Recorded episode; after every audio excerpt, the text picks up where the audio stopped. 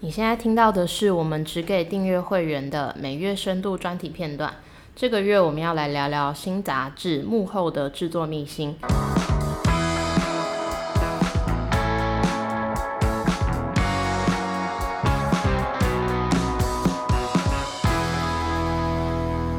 就问你手上拿的那是什么东西？我们酿电影最新一期的纸本杂志。最新一期，天哪！我们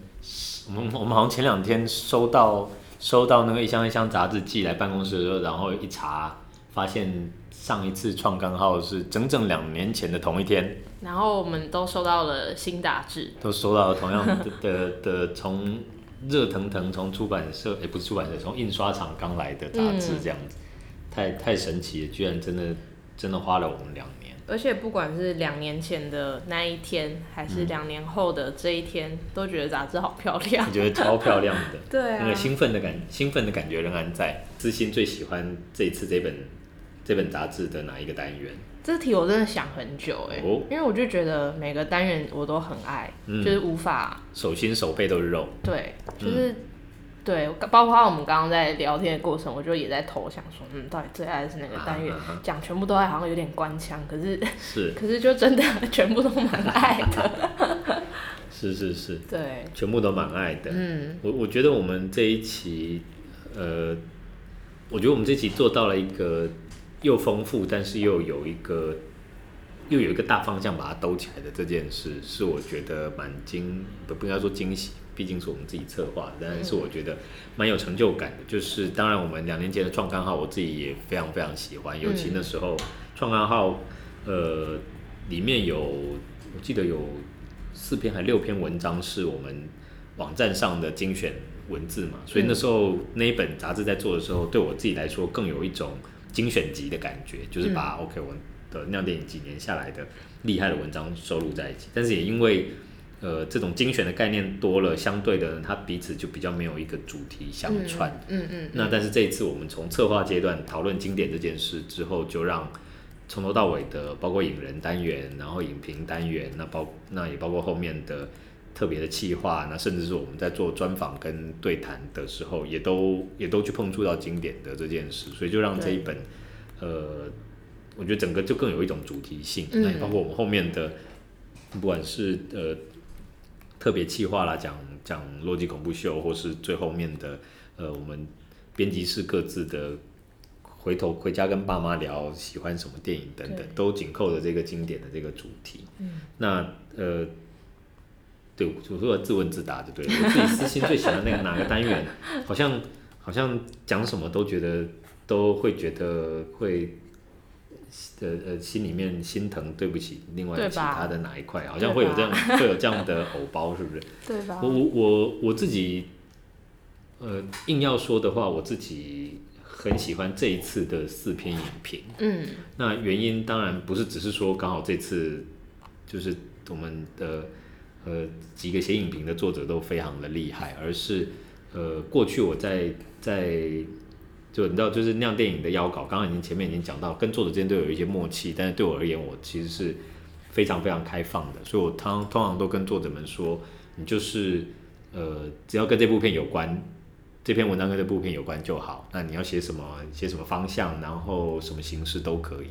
那但是这次这个专题影评这个专题呢，我们叫做我们称呼它叫末日良药。那我在邀稿的时候，当然就也跟作者们解释说，是希望在这个。有点乱世的气氛的这个疫情，疫包括疫情，包括国际政治的这个时节呢，诶，看什么样的电影它可以带来一点让心灵比较沉静的效果。那这这，但对我来，我我自己觉得这也只是一个大方向而已。但是结果我们的呃四位作者挑的四部片，然后写出来的四篇文章，我觉得都比我想象的更深入，而且也更。呃，进入一种精神精神层面的去表达这四部经典片为什么在他们看来觉得他会有一种沉淀下来，然后思考人生，或者是思考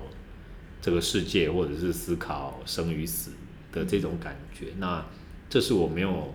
我没有在事前特地去营造的。但是结果四篇文章下来，我因为我我当然我们刚刚讲到为什么说每三个月要爆炸一次，包括我们之前要反反复复一直校稿，没错。那我们现在个就是办公室四五个同事，每一次那个一个版本出来，就每个人都各看一次，然后你也会发现每一个人看了，下一个人看都还是会看到想要想要改的地方。所以这几篇文章我当然或者这整本杂志我也已经反复看了非常多次。那我觉得呃中间的这个这几个影评的单元，我读到这里都会有一个。的确会有一个缓慢下来的感觉，嗯，那会有一个静静的去想，呃，为什么爱电影，然后为什么还要看电影，或者是或是为什么电影不是只是娱乐跟放松而已，而而而是反过来在这现在的这一个很焦虑的或没有安全感的时候，看某些电影，即使电影本身是是关于死亡或关于的呃。生命的无法掌握，但是你仍然好像可以在里面得到一些安详的力量。我觉得这一点是我觉得这几篇文章很神奇的地方。嗯，那但是当然除此之外的其他单元，包括呃我们的呃很棒的两个演员的对写啊，嗯、然后包括我我采访两位的年轻创作者的对谈，我觉得我们这次真的是真的是没有没有没有弱棒。对，没错。每每一篇都是强棒，而且我觉得小黎跟子怡的对写真的很好看，就两个人真的很认真的在掏心掏肺，是，对，然后反思很多东西，然后我觉得那个徐汉强导演跟奶奶对谈，除了他们的内容很有深度以外，我觉得访谈当天也很有趣，因为他们两个原本不是那么熟悉彼此，结果没想到那一天一谈。这两个人整个聊起来，然后我们专访完都结束之后，嗯、他们还继续待在咖啡厅要聊。后来我们都已经，我们都已经，大家大家其他人都已经撤了，他们还继续在那边继续聊。没错，我们算是促成一桩好姻缘。促成一桩姻缘，希望未来就会看到。对徐汉强导演来来编剧的新作品，那就太有趣了。对，而且除了那四部重量级的影评，我们后面也访问了很多译文工作者，嗯、就对他们来说，他们的末日片单是什么？是，就我觉得酿电影一直都很重视高手藏民间这件事，嗯、就是很多人他可能不是在电影圈工作，嗯、但是他其实看电影也非常多，嗯、然后对电影也很有品味，所以我觉得这个单元就是我自己觉得看了也很有趣。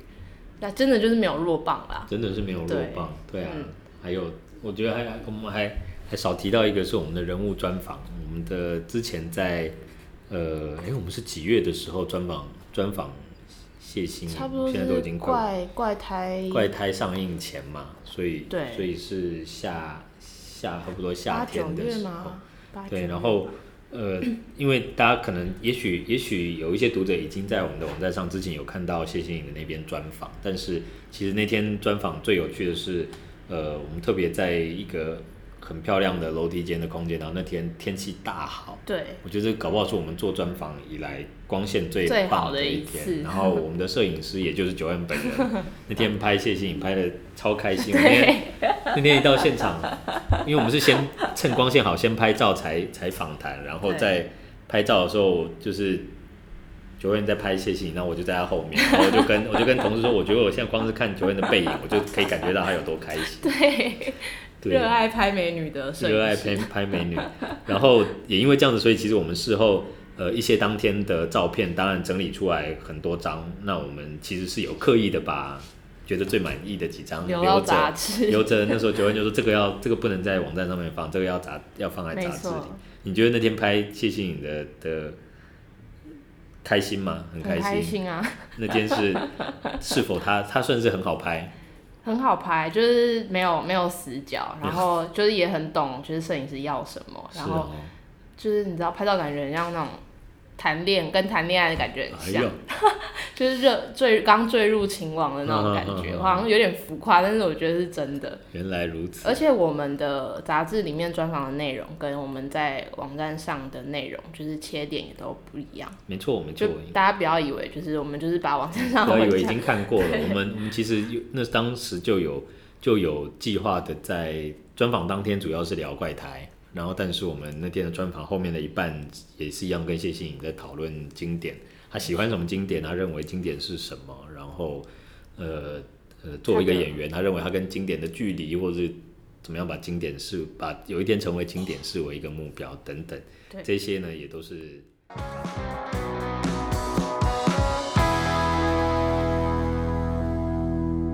每个月的第一个礼拜三，订阅会员可以在酿电影网站收听完整版，其他读者可以在酿电影的脸书还有 IG 收听精选片段，也别忘了追踪、按赞和订阅我们哦。